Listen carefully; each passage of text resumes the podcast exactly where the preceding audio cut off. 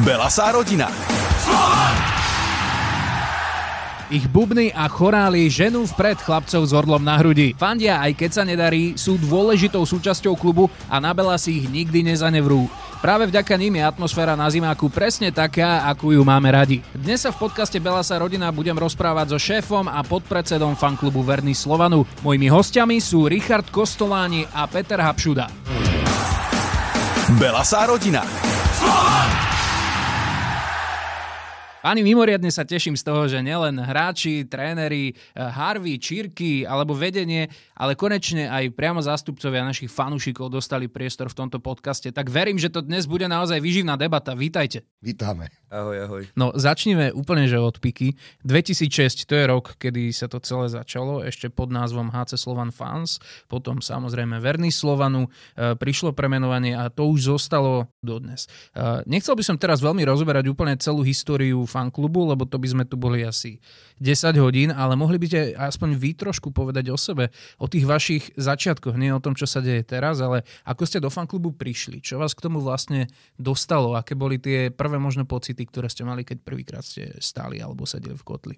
Ešte, čo sa mňa týka, tým, že tatko ma brával na hokej už od malého chlapca, ja som vnímal celý čas to, že, že sa niekde sa fandí. To bolo ešte v časoch, kedy nebolo státie, hej, že to vyslovene sa tam len stretávala skupinka ľudí, doniesol sa bubon, neviem, či jeden dokonca len ne, alebo dva v tom čase a proste fandili, hej. A vždycky som tatka nutil, aby sme si kúpili permanentku tam k ním, ešte keď sa sedelo. No a potom, eh, jak sa spravilo státie, už tak v podstate to bolo aj už u mňa v takom tom veku, že kedy už som mohol chodiť sám na hokej. Takže vždy, vždycky som sa proste tam orientoval k ním smerom k tomu státiu a vtedy chodilo strašne veľa ľudí do toho kotla, hej, že to, to bol extrém. A tam vtedy, v tom čase, keď si sa dostal ku vlajke, tak to bolo akože neuveriteľné, hej, vtedy každý tú vlajku chcel. A ja nejakým takýmto spôsobom, e, vlastne od toho, že som mal vlajku, som sa dostal až do tých nižších radov, kde boli tí, ktorí to v podstate celé zakladali. Ja ti už neviem povedať teraz presne, že, že kedy došlo k nejakému prvému kontaktu s nimi, mm-hmm a, a nejako tak sme sa stretávali, chodili na výjazdy jedno s druhým, až došiel proste jeden zápas, kedy nemal kto byť v tom kotli líder. A vtedy som si povedal, že vyskúšam to, lebo nikto z nich tam nebol. A odvtedy, odvtedy som tam a, a nejako mi to celé prirastlo k srdcu, až som sa vlastne dopracoval k tomu, že, že som to po tragickej udalosti začal v podstate riadiť z toho najvyššieho miesta, jak sa hovorí, aj keď u nás u nás to nefunguje nejak autokraticky, hej. Proste my sme skupina ľudí a, a viac menej rozhodujeme spolu. Keď už treba, že treba, tak rozhodnem ja, ale väčšinou sa snažíme rozhodovať o, všetkých veciach spolu.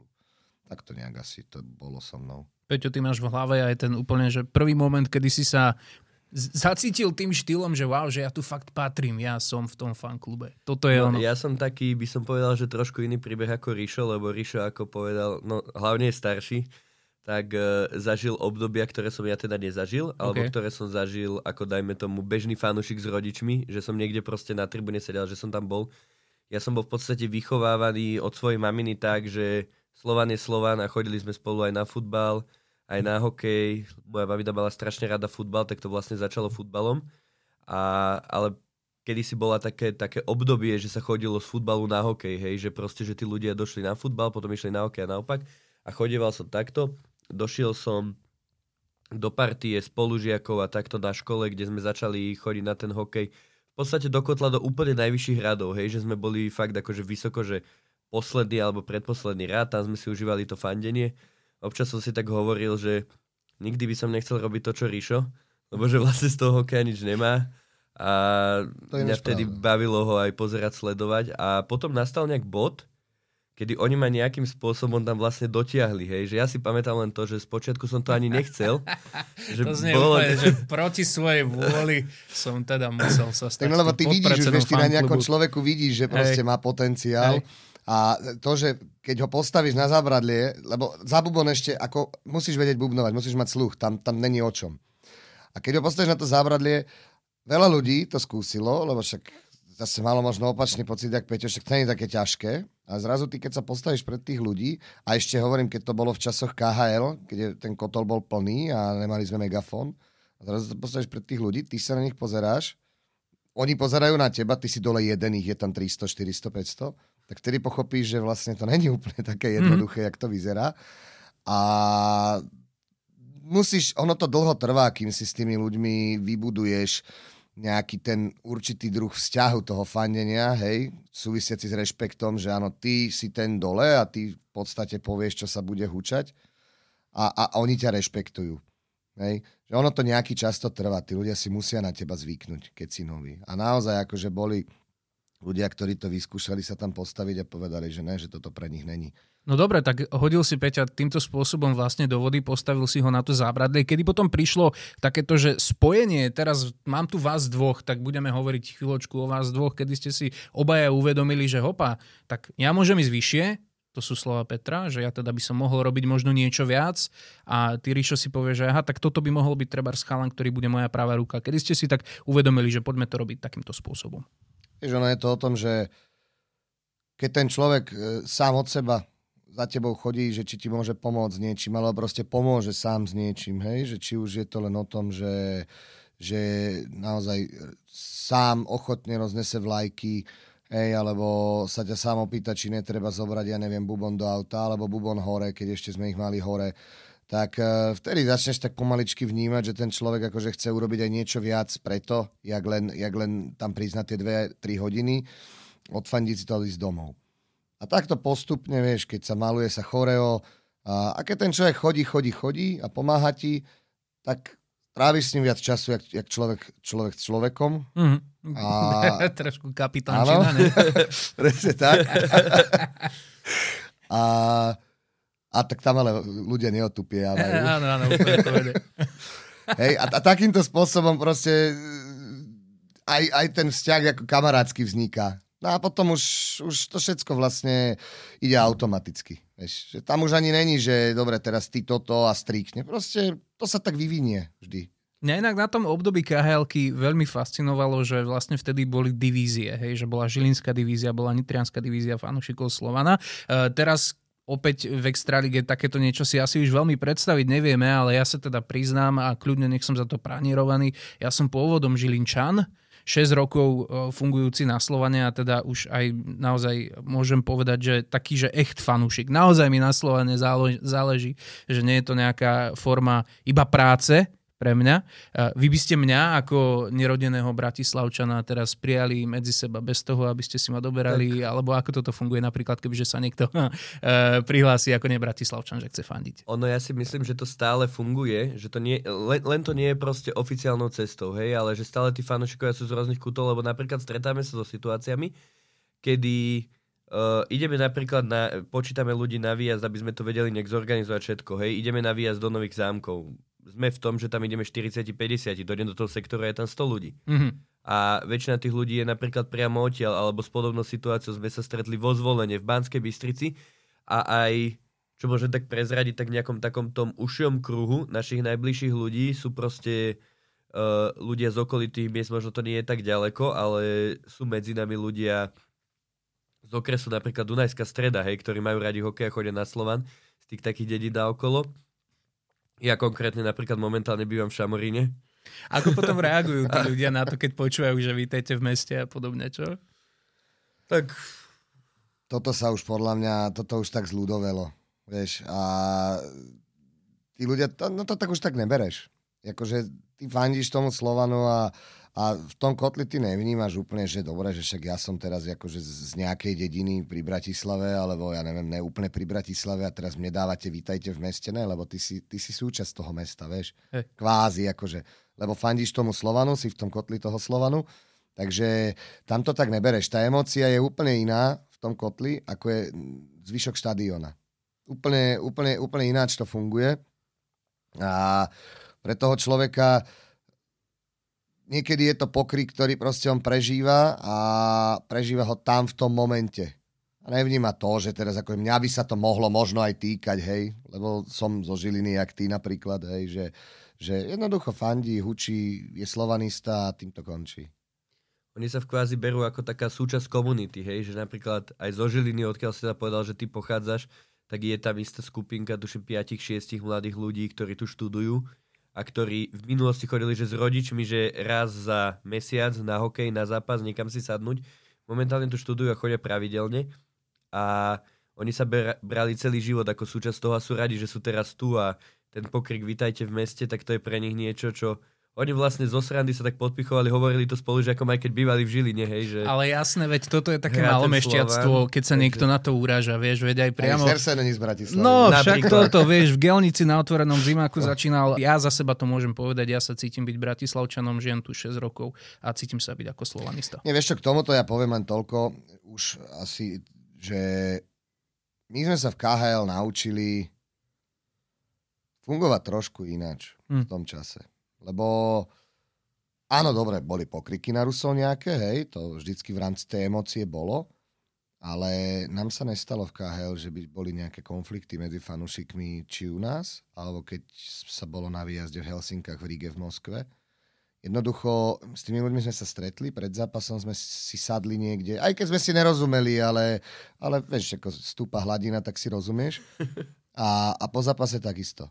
A dokonca viem, že dodnes deň sú ľudia, ktorí sú s týmito ľuďmi v kontakte. Keď e, bol Zahreb v KHL, chodili nám na naše fotbalové turnaje, ktoré sme si my zorganizovali. Prišli, tí chlapci prišli z Chorvátska na jeden, na dva dní, len preto, aby, aby si prišli zahrať futbal a boli s nami. Hej? Že áno, jasné, cez ten zápas sa ne, nenávidíš sa, hučíš po sebe, ale príde koniec a dobre, emocia opadla, stále faníme hokeju, vieš. Že, a toto s tým návratom vlastne z KHL sem sa znovu dostávame na takú tú, tú starú kolaj toho, že takú podľa mňa zbytočnú niekedy až nenávisť, vieš, voči nám, alebo možno aj, aj, aj z našej strany voči, voči tým, tým ostatným klubom. Že sme sa vrátili v tomto trošku v čase. To, čo sa dialo minulú sezónu a na začiatku tejto sezóny, to už sa rozoberalo miliónkrát, ale predsa len zo strany fanklubu e, tie pokriky bývali e, veľmi tvrdé. Napríklad niekto hovorí, že možno aj pomerne skoro e, voči trénerovi Pardavému. Že ozývalo sa teda Pardavy von prakticky už v úvode tej minulej sezóny. Nemyslíte si takto spätne, keď sa za tým obhliadnete, že ste možno boli na bývalého trénera až príliš tvrdý? Vieš, uh, už v súvislosti s jeho angažovaním sa množili veľmi negatívne ohlasy v tom čase. Možno ani nie tak ako od nás, ako keď si si čítal komentáre pod, na klubovom webe, mm-hmm. hej, že proste z nejakého dôvodu tí ľudia, lebo je Strenčína, lebo existuje nejaké video, kde sa doťahoval s Lažom v nejakom zápase spred x rokov. To sú veci, ktoré si ľudia jednoducho zapamätajú, hej. A my sme mali stretnutie ako fanklub e, na klube v tom čase začiatku sezóny, kedy teda sme vedeli, že Pardavi príde. A nemôžem povedať, že by sme to odsudili, e, ale zároveň sme sa vyjadrili spôsobom, že áno, že z toho nejakého povedomia, ktoré on v Bratislave má, alebo na Slovane, tak toto nazvime, tak to bude mať naozaj ťažké. A že skrátka bude musieť byť možno ešte o niečo lepší, jak keby to bol tréner, ktorý, ktorý by bol odinaký, alebo zahraničný, alebo možno nie tak, nie tak známy, hej, že, že tí ľudia od neho budú očakávať práve tým, že je Strenčína, ešte oveľa viacej. Že a tým pokrikom ako zase sa vrátime na ten začiatok, zase je to je Strenčína, hej, proste vždycky tam tá rivalita bola a preto tí ľudia s tým začali možno aj niektorí skoro uh, z, z, z niekoho pohľadu, pretože, pretože stále to tam bolo, vieš, ten Trenčín. Stále, stále to tam bolo, že, že, že to mesto pre nás, no sme, sme nepriatelia s nimi, hej, čo sa týka, čo sa týka tejto fanušikovskej obce alebo aj, aj na lade, však akože vždycky tie zápasy boli vybičované. Isté, toto je také balansovanie po strašne tenkej hranici, lebo na jednej strane už si to spomínal, že možno taká zbytočná nenávisť sa oživila po návrate z tej khl že tak ako vtedy všetci z rôznych kútov Slovenska vedeli spoločne fandiť Slovanu, tak to sa teraz logicky nedá, keď hrá s nejakým svojim historickým rivalom. Takže nájdi ten správny balans medzi tým, že akože teraz nebudeme spoločne bratričkovať všetci naraz Trenčín Slovan. Kričíme teraz, ale, ale aby to aj zároveň bolo v rámci nejakej slušnosti. Tak ako sa to teda dá uchopiť možno do budúcna? Ako by sme sa vedeli poučiť z toho, ako táto situácia prebehla? Tak ja si myslím hlavne, že tá rivalita u nás, alebo teda minimálne z našej strany, že je v norme, je úplne logické, patrí to k hokeju, patrí to k športu ako takému, že tá rivalita tam je, že historicky nejaké kluby, ktoré sú úspešné alebo ktoré sú z rôznych kútov Slovenska, reprezentujú, dajme nejakú časť toho Slovenska, tak budú chcieť byť oni tie najlepšie, budú spolu navzájom superiť a podľa mňa to aj dodáva takú tú atraktivitu tým zápasom, čiže z tohto pohľadu ja si myslím, že je to v poriadku, že mm. uh, sa nejak teraz nebratričkujeme, alebo že samozrejme, že fandíme každý tomu svojmu klubu a myslím si, že fandíme v medziach slušnosti, Dokonca si dovolím povedať, že atmosféra na našom štadióne, ak nie je najslušnejšia, tak patrí určite k najslušnejším na Slovensku. No rozhodne Aspoň... sú zimaky, kde sa dejú veci. Áno. Všetci asi vieme, na čo teraz naražame. No, aspoň, z našej, aspoň z našej strany. A čo sa týka tohto, tak ja by som to tak prirovnal k takej futbalovej situácii, lebo iná ma nenapadá. Keď došiel v podstate Pardavi ako Trenčan do Slovanu, tak bol v pozícii napríklad Savidisa alebo Lovata Veška Slovan. Uh-huh aj oni to, o nich sa vedelo, že to v podstate budú mať ťažké, že budú musieť ukázať tú kvalitu, lebo keď jednoducho dojde hráč od rivala, ktorý reprezentoval tie farby rivala, tak on musí ukázať, že áno, má tomuto klubu čo ponúknuť, že môže ho dostať na vyššiu úroveň. A Neviem ale, či by som ti tu trošku neoponoval, lebo ja mám skôr pocit, že pri tom futbale a konkrétne pri takýchto hráčoch, ktorí nemajú status legendy, sú proste momentálne aktívni, navyše legionári, skôr mám dojem, že to fanúšika Slovana aj tak jemne poteší, že ho zobral tomu Trnavákovi, že skôr tu už zážď a ten hnev cítia fanúšikovia Spartaka než, než Slovana. V tom Nemyslíš? momente ho to poteší, ale keď si zoberieš historicky iné prípady hráčov, ktorí takto došli z iných klubov a dajme tomu sklamali alebo okay. nenaplnili očakávania a podobne, tak uh, majú to tú mieru tej zlosti to nazvime, alebo výčitiek mm-hmm. v, vo výrazne väčšej úrovni, ako by mal napríklad pri zlom výkone odchovanec, hej? Toto môžem sa to v rámci slova na prirovniť k Draveckému napríklad. Okay, napríklad, okay. Hej. To je podľa mňa to je mhm. ideálny, ideálny príklad, že, že Dravecký prišiel, on nejakým spôsobom akože vysvetloval nám vtedy to svoje gesto, ktoré tu ukázal, Hej, dobre, zaakceptovali sme ho v tom čase, brali sme, dobre, akceptujeme ťa. Hej, tam, tam to skončilo, ale tiež sme od neho niečo očakávali, tiež to nenaplnil. Dobre, nikto mu to akože nenadával, hej, počas toho zápasu, ale proste to je hráč, ktorý došiel od, od asi možno najväčšieho rivala, nechytil sa, nikto ho k nemu tu nepocitoval žiaden vzťah, hej, pozitívny Proste ho tu, sme ho tu len, možno nie, možno som zle povedal, že akceptovali, tolerovali. To je možno lepšie, lepšie slovo.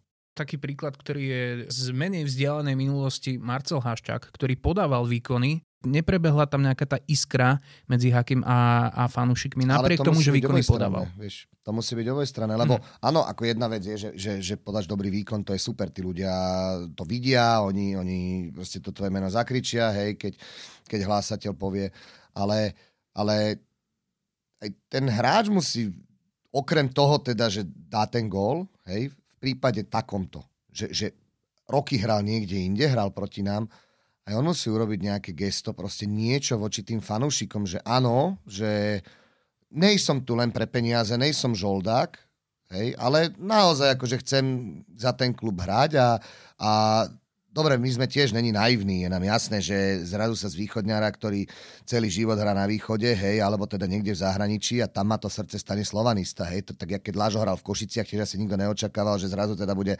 najväčší fanúšik Košic, hej, toto zase nikto nechce, aby sme teraz nevyzerali, že, že sa má z neho stať za pol hodinu slovanista.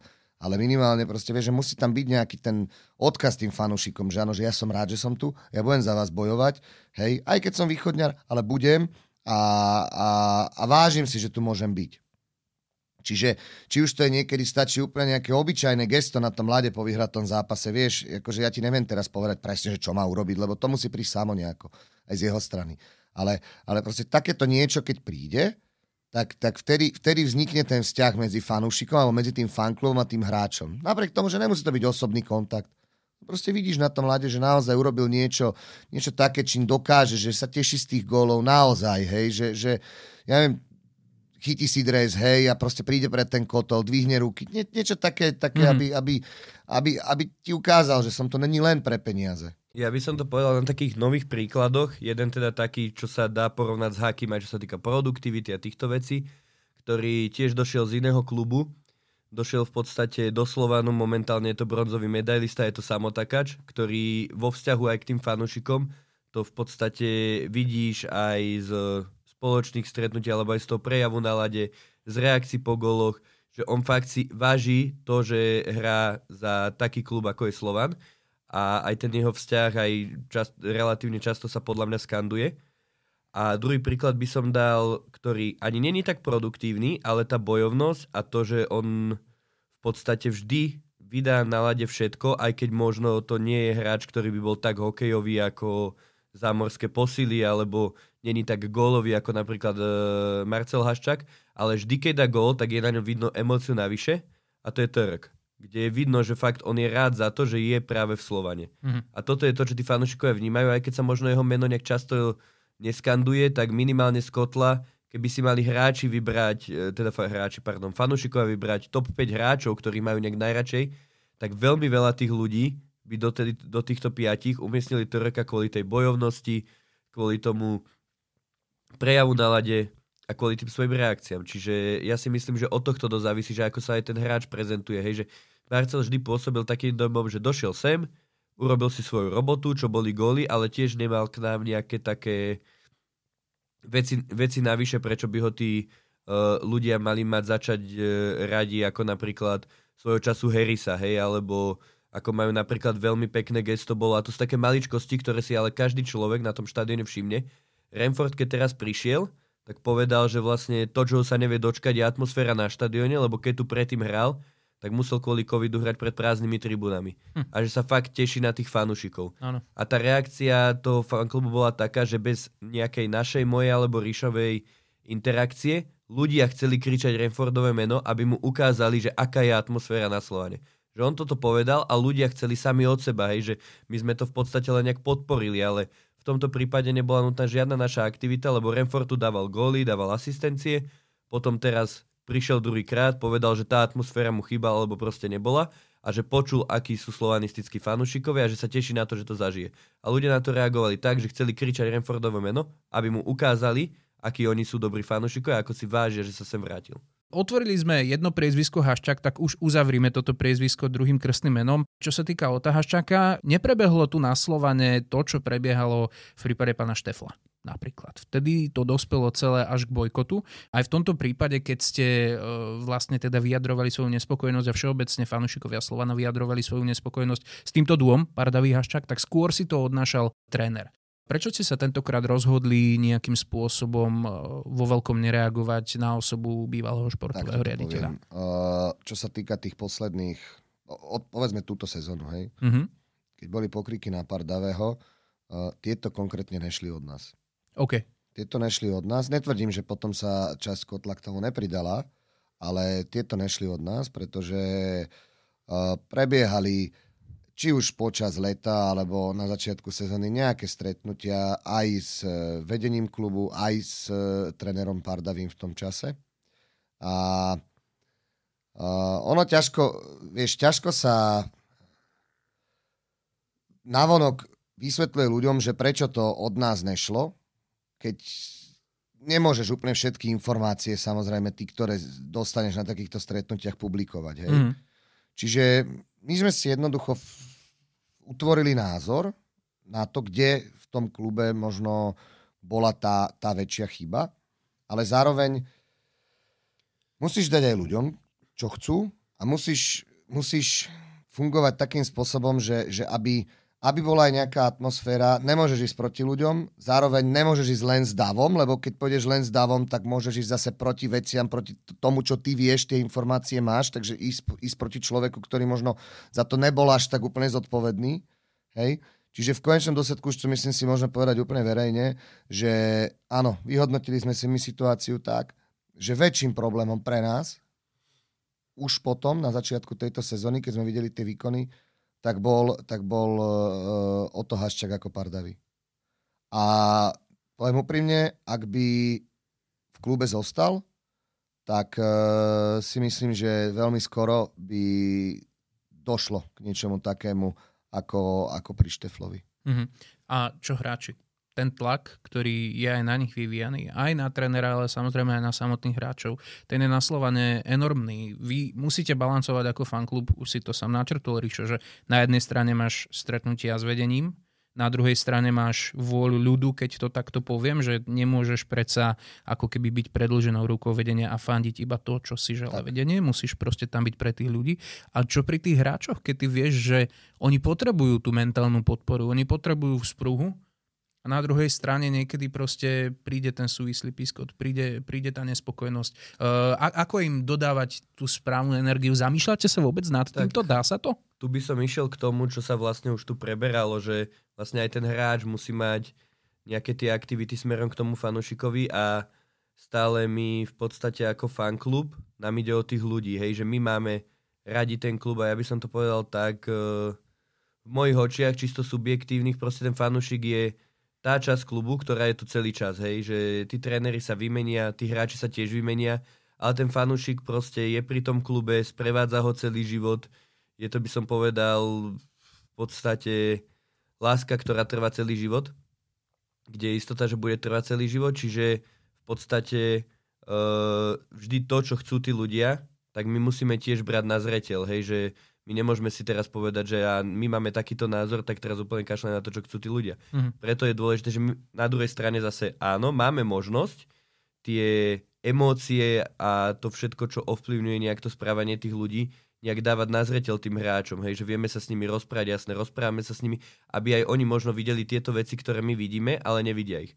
A môžem teda ja, aspoň za mňa tak garantovať, že pokiaľ tí hráči budú vždy sa chovať k tým fanúšikom tak, ako majú, alebo proste budú predvádzať to, čo ich očakáva. Teraz nemyslím z hľadiska kvality výkonu, ale z hľadiska tej napríklad bojovnosti alebo toho, tej nejakej seba reflexy, tak tí ľudia im budú fandiť. Pretože takisto ako hovoríme ľuďom, keď je napríklad nejaký zlý alebo nepriaznivý stav, že teraz, keď uh, sa my ukážeme, že im pomôžeme, tak oni nám to vrátia tým výkonom, čo bol napríklad príklad tej spiskej Novej Vsi, kedy si myslím, že tam bola taká pekná interakcia, v tej tam fakt padla tá veta, že sa povedalo ľuďom, že poďme mi fandiť, poďme ukázať, že ako fandia slovanisti a tí hráči nám ukážu, ako vedia bojovať hráči za Slovan.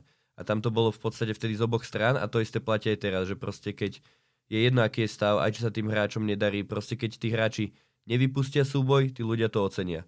Keď tí hráči keď sa im nebude dariť alebo im niečo nevíde, nejaká akcia, niečo, ale vždy sa napríklad vrátia dozadu, že každý takýto detail tí ľudia na tom štadióne vnímajú.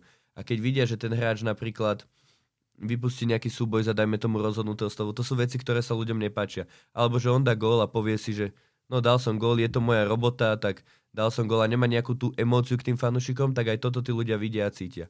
Čiže uh, tam je to takom, ako by som povedal, podľa mňa sprostredkovateľi aj z jednej, aj z druhej strany. Samozrejme chceme vyburcovať ľudí, aby fandili, aby, aby bola dobrá atmosféra, aby to fungovalo, to, čo vlastne chcú tí hráči, ale na druhej strane chceme od hráčov, aby vždy nechali na lade všetko. A pokiaľ oni nechajú tí všet, na lade všetko, tak ľudia to naozaj budú vidieť a ľudia im budú fandiť a bude tá atmosféra podstatne lepšia. Čiže je to taký vzájomný vzťah, ktorý by mal podľa mňa fungovať a teda ono to bude také, aké si to spravíme my my teraz nemyslím len fanúšikov, ale celú tú takú symbiózu aj fanúšikov, aj hráčov. To znamená, hráčom sa určite lepšie hrá pri dobrej atmosfére a fanúšik sa určite radšej pozera alebo radšej fandí pri výkone, kde vidí, že tomu hráčovi to nie je jedno, že ten hráč chce bojovať za ten klub a že toho hráča škrie, keď e, prehráme a zároveň sa teší, keď vyhráme. Ja by som ako taký uh, príklad povedal Miša Sersena, na ktorom je vždy vidno, že keď sa prehrá nejaký dôležitý zápas alebo niečo podobné, tak jednoducho mu to, nie, mu to nie je jedno. Štve, štve ho to, hej, že nie je to len, že idem si odrobiť tú svoju robotu, ale že ho vyslovene štve, že niečo nevyšlo a takýchto hráčov majú ľudia radi. Preto je aj Mišo taký obľúbenec, lebo ľudia toto vidia, ľudia vidia ten vzťah k tomu danému hráčovi a takýchto, pri takýchto hráčoch, keď oni vidia týchto hráčov v podstate na lade, tak uh, nech je akákoľvek situácia, budú im dávať tú spätnú väzbu a budú im faniť, budú ich podporať, budú sa im snažiť pomôcť. Vieš, to si zober, že to bolo vidieť posledný zápas minulú sezónu, čo sme hrali doma. Akože všetci boli v princípe sklamaní z toho, že hráme štvrťfinále a, a my prehrávame na zápasy, čo tu nebývalo zvykom v rámci Extraligy slovenskej, hej. A všetci ľudia ešte už na ten domáci zápas pomaly nasratí s tým, že, že, že vlastne asi tu končíme, lebo hej, ale pritom tá atmosféra bola až neuveriteľná, možno najlepšia za celú sezónu v tom zápase, pretože si videl, že tí hráči proste hrali, bojovali. V tom momente, v tom momente na tom zápase im ľudia všetko odpustili. Všetko im odpustili. Každý zápas predtým im odpustili, pretože tí hráči vyhrávali. Bolo vidieť, že chcú, že do toho idú. A, a tá atmosféra bola fantastická. To, že sme prehrali potom v Michalovciach, skončili sme fajn. Ale potom dojde, vieš, potom čakáš, že všetci, celý klub, tréner, uh, športový riaditeľ, proste každý urobí všetko preto, aby sme tú sezónu začali s tým, že rozbijeme akože prvých 10 zápasov každého. A my dosiahneme v prvom zápase 8 gólov doma. Hm. Takže a tam už, tam už potom ďalší zápas a ďalší. Aj pri tom fandení voči tým hráčom je nejaká hranica, kedy jednoducho, áno, my vnímame, že tých hráčov sú možno série, alebo hneva, ale nemôžeme dostať doma 8 gólov. Jednoducho. A v ďalšom zápase 6 alebo 5. To, to, to, to, to sa nemôže u nás stať. Ríšo, díky za to, akým spôsobom si opísal tú atmosféru posledného zápasu s Michalovcami, lebo ja ju mám trošku tak zamutenú, mne sa vlastne po tom zápase v noci narodil syn. Čiže celé to obdobie, ako keby aj potom tú porážku v Michalovciach som sledoval na streame pri skladaní spálne, manželka ešte bola e, v pôrodnici a vlastne byt bol ešte stavenisko, takže, takže mne sa to tak nejak vyparilo z hlavy. Navrhujem, aby sme sa k tomu už nevracali. Nechajme minulosť minulosťou a poďme sa posunúť uh, k tým novinkám, ktoré už zažívame a ktoré už sú viditeľné na lede. Uh, dovolím si povedať, že metódy nového trénera Vladimíra Ružičku už sa nejakým spôsobom prejavujú. Zhodujú sa na tom viacerí experti. Uh, už sa tu viackrát hlavne spomenulo slovo bojovnosť. Skôr ste o nej chalani hovorili ako o niečom takom akože hypotetickom, keď to tak poviem, ale ja ju v praxi už vidím. Myslím si, že naozaj je ten tým bojovnejší. Tak ako to hodnotíte? Áno, ako rozhodne. Uh, je tam vidieť veľký progres. Akože z nášho pohľadu určite je tam vidieť veľký progres, aj čo sa týka herného prejavu ako takého. Nie len v zmysle bojovnosti, ale celkovo ten herný prejav je iný. Zrazu ako keby niekedy máš pocit, že tí hráči o sebe vedia, že, že naozaj toto chceli takto urobiť, takto to majú natrénované. Nehráme to len na nahodenie do pásma a teraz uvidíme. Hej? Že naozaj, že vidieť, že ten tréner tam priniesol úplne iný vietor a že je to veľmi skúsený tréner. Hej, že, že vie, čo robí a pracuje v podstate s mužstvom, ktoré si neskladal sám, pracuje s mužstvom, ktoré sa stále v procese mení. Hej? Lebo stále nejakí hráči e, prichádzajú, nejakí teraz odišli uh, alebo boli vymenení. Takže z môjho pohľadu o to ťažšie je to pre toho trénera, čiže za nás akože veľká spokojnosť s, s tým progresom, aj keď niekedy potom máš zápas ako v Trenčíne hm.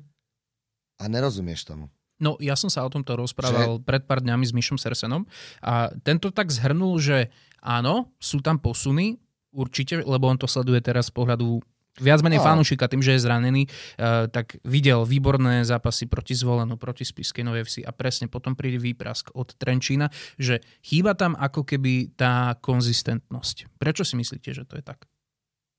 Ťažko povedať, ale vieš, konzistentnosť... Áno, konzistentnosť chýba v, aj výsledková, ale čo je horšie je, že tam chýba tá výkonnostná konzistencia práve v zmysle tej bojovnosti, hej, povedzme.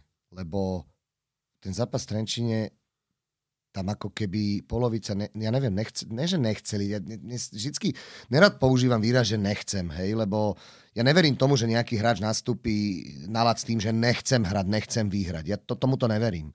Ale, ale nerozumiem, neviem, neviem nájsť ten dôvod, že prečo, OK, prečo počkaj, ak tomu zápase... správne rozumiem, ty tam teda nevidíš, že kvalitatívne výpadky, ale výpadky iba v tej bojovnosti? Toto, toto je ten hlavný dôvod? Vieš, ono to podľa mňa súvisí jedno s druhým, lebo ty keď, hm. ty keď nebojuješ, ty keď proste vypúšťaš tie veci, tak logicky nemáš takú kvalitu. Hej?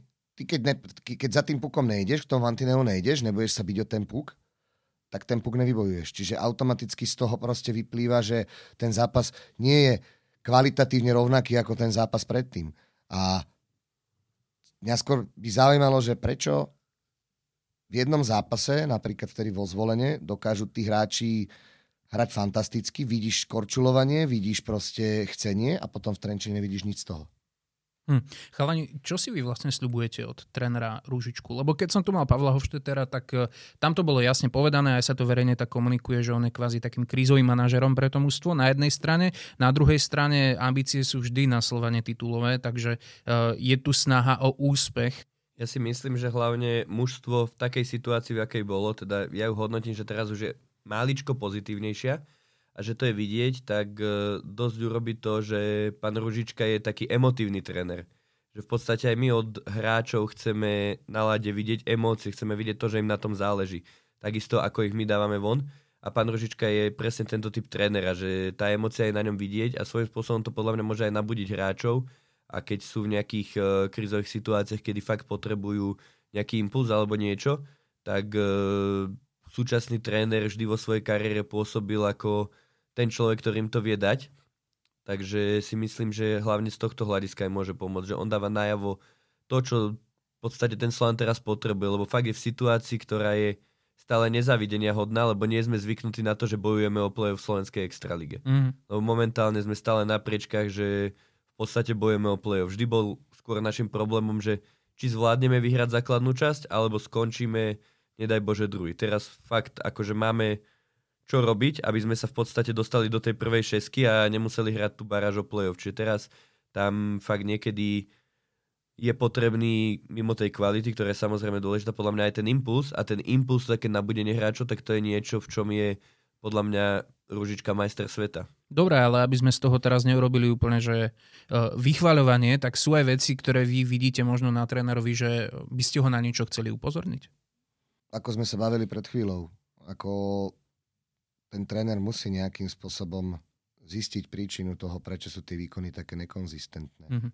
Lebo samozrejme, že nemôžeš mať e, v mústve 20 bojovníkov, ktorí v úvodzovkách nevedia držať hokejku, ale dobre budú sa zrážať. Jasné, že tam musí byť tá kvalita. Len toto podľa mňa je tá vec, ktorej nerozumiem a toto je tá úloha toho trénera. Dokázať identifikovať, prečo vieme jeden zápas odohrať fantasticky a druhý ale že úplný opak. Lebo tu nejde o to, že by sme tam prehrali, veď to sa stáva, však to je šport. Ale neprehrať 5-1 s, s výkonom takým, že, že čakáš, vieš, ty čakáš vlastne druhú tretinu, čakáš, že sa niečo zmení. Že, že tréner im niečo povie, nevieš, nejsi v tej kabine. Pokračujeme v tom istom. Tretiu tretinu čakáš, že sa niečo zmení. A zase pokračujeme v tom istom.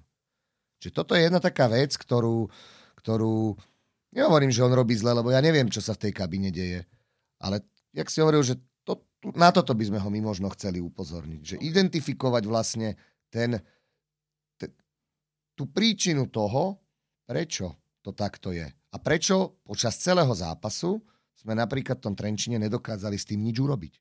Nič.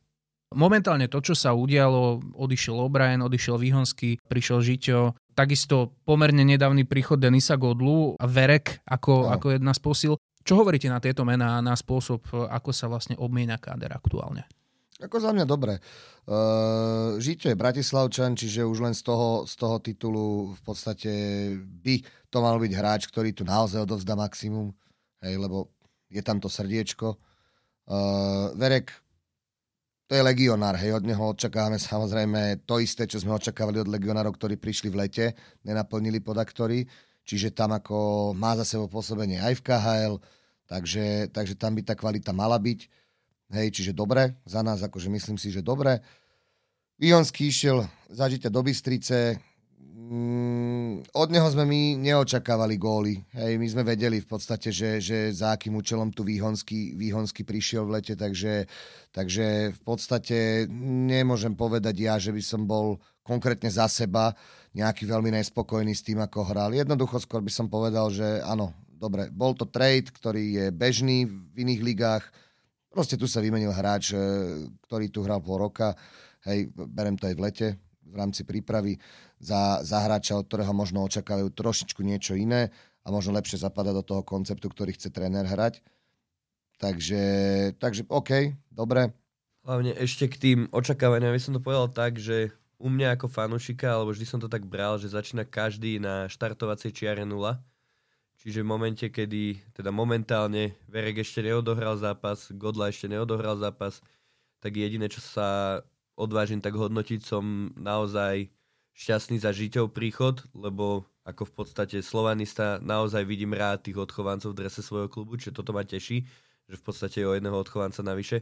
Aj keď ako povedal Ríšo, od Vyhonského nikto nečakal góly a to, čo predviedol tú nejakú emociu, to som tam videl, čiže žiadne výčitky smerom k Vyhonskému, ale príchod Žitného ma fakt teší. A čo sa týka ostatných, áno, je to legionár, legionár podľa mňa vždy musí byť o dve triedy lepší ako ten domáci hráč, čiže očakávam od Vereka, že prinesie niečo navyše, takisto ako som to čakal aj od hráčov, ktorí prišli, ako povedal Rišo, v lete.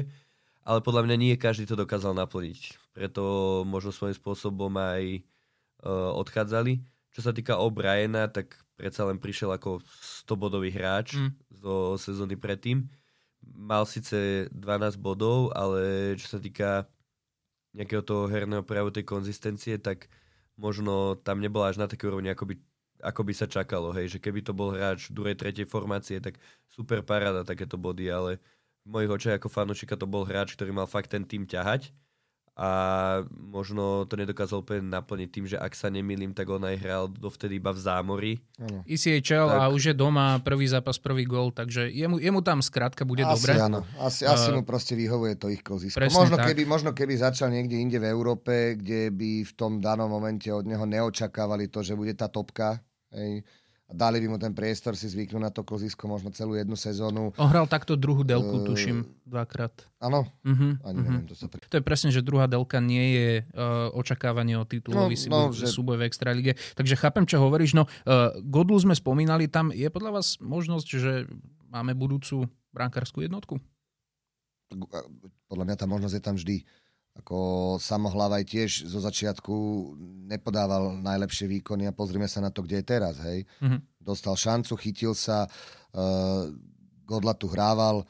Uh, ja si myslím, že je tam tá možnosť vždycky. Akože je to zase o tom, jak sa mentálne nastaví ten hráč. Zase je to Slovák, hrá v podstate doma, lebo hrá na Slovensku. Hej.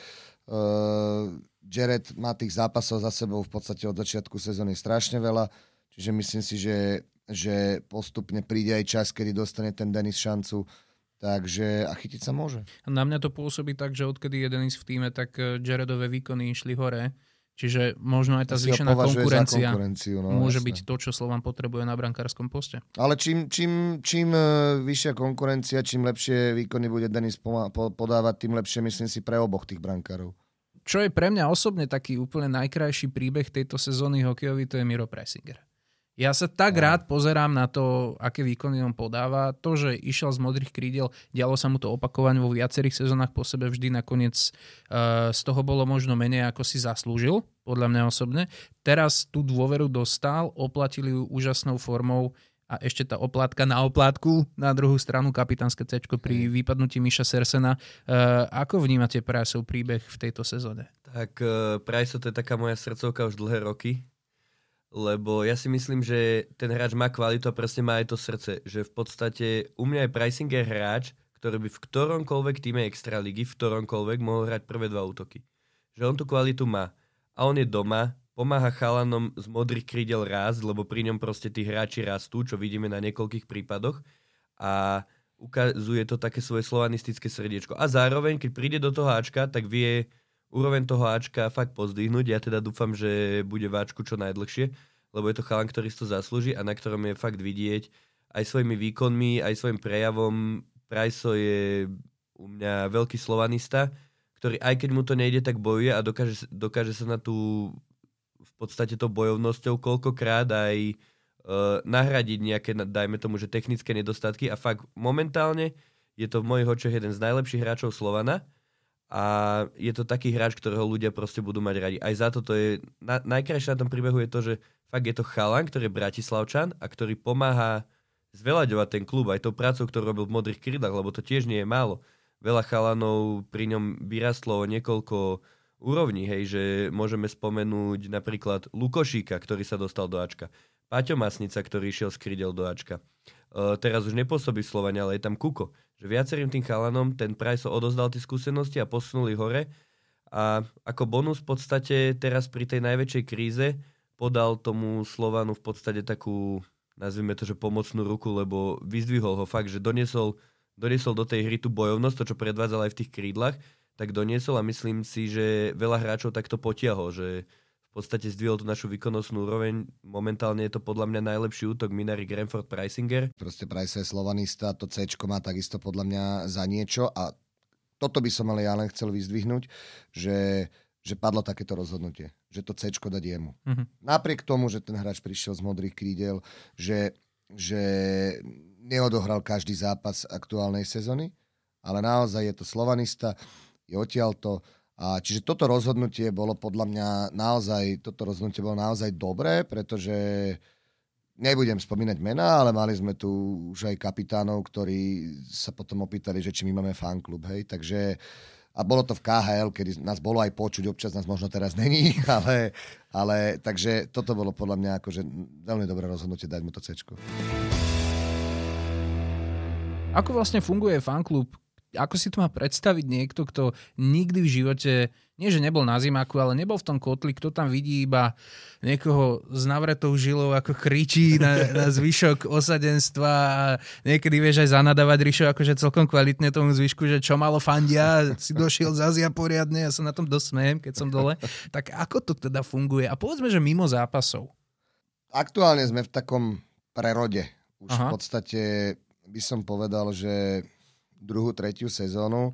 A teraz sme proste dospeli do fázy, že taká tá generácia od tých, od tých 25 do tých 35 už si budujú rodiny, už začali mať trošku možno iné priority. Vieš, že tí, ktorí tam v podstate tvorili to gro, to, to, to jadro, ktoré pôsobilo počas KHL a, a potom tie prvé, možno prvú sezónu po, tak už pomaličky, už pomaličky majú rodiny, majú deti, e, tí, ktorí chodili na vysoké školy, už pracujú, čiže už ne, nemôžu tomu venovať toľko času, nemôžu tam chodiť, hej, tak často. Čiže sme teraz v nejakom prerode a v podstate za čo som ale rád, že strašne veľa nových tvári je tam a mladých. Čiže aktuálne, aktuálne to funguje na, na tom, že vlastne tí ľudia sa spoznávajú medzi sebou, hej, postupne na tom hokeji. Čo sa mi takisto páči, je, že znovu tam vznikajú nejaké vzťahy, tak ako to bolo kedysi, že normálne, že si tam nájde chlapec frajerku a, a hm.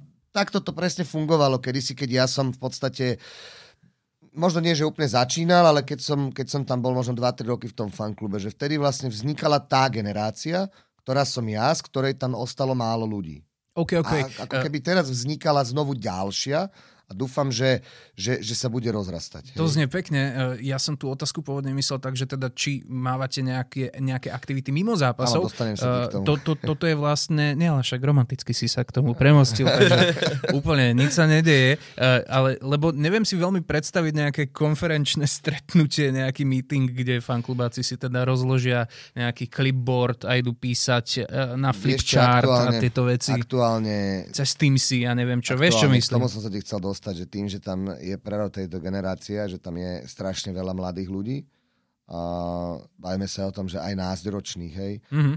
na nich to v podstate začína sa aktuálne také ako keby znovu budovať, tak uh, to sú ešte ľudia, ktorí síce asi môžu ísť von, ale predpokladám, že ešte rodičia veľakrát tým povedia, kedy majú byť doma. Čiže momentálne, keď tvoríme nejaké choreo, tam, tam sa stretávame s týmito ľuďmi.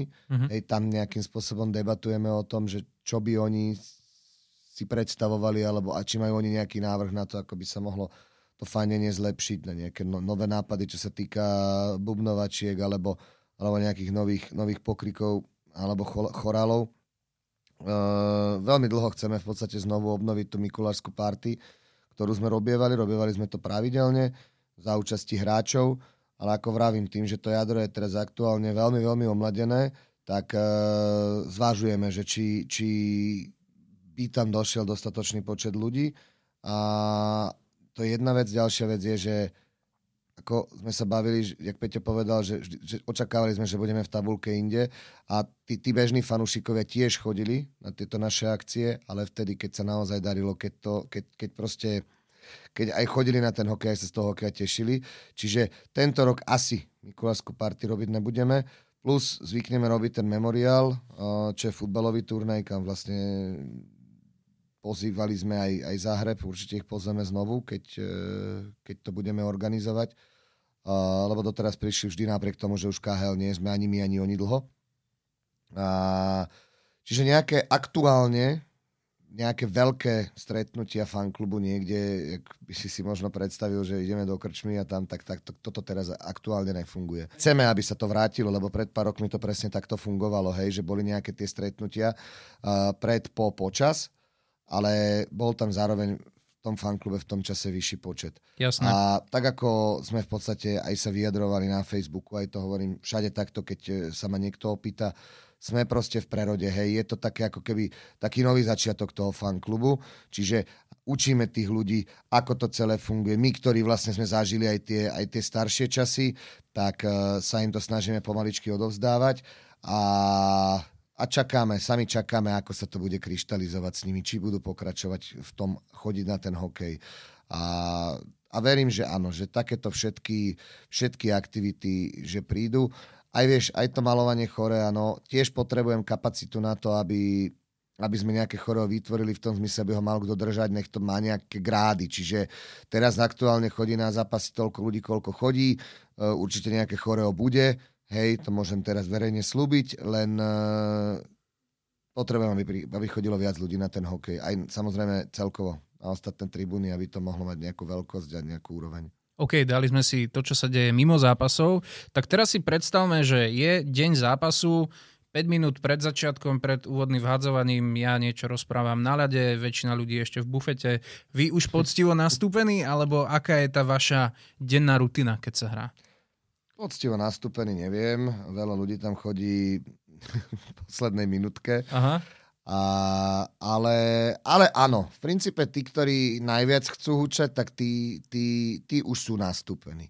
My, čo, čo sú buď lídry kotla, bubeníci, tak áno, samozrejme, tí nastúpení sú. Ale veď ja vás tam vidím, ja som ťa len chcel v tom trošku vydusiť. My tam sme... Čo to má znamenať, že tam nie ste? No, však pred. toto, ale toto akože, vieš čo, ale dobre si, otvoril si dobrú tému, lebo, lebo Mňa napríklad hnevá, že po prestávke trvajú 2-3 minúty, kým sa to naplní. Uh-huh. Hej? Toto, a toto kľudne takto verejne skritizujem aj sám seba niekedy, aj mne sa to občas stane, ale dobre, väčšinou preto, lebo ma niekto väčšinou vždy zastaví a niečo chce vedieť, niečo sa pýta. Čiže kľudne verejne takto to skritizujem, lebo ma to, lebo ma to hnevá, hej. Takže dúfam, že toto sa zlepší a áno, máme kotol ďaleko od východu, tak možno, aj to možno je to aj tým, neviem. Aha, aha. No dobre, a čo výjazdy?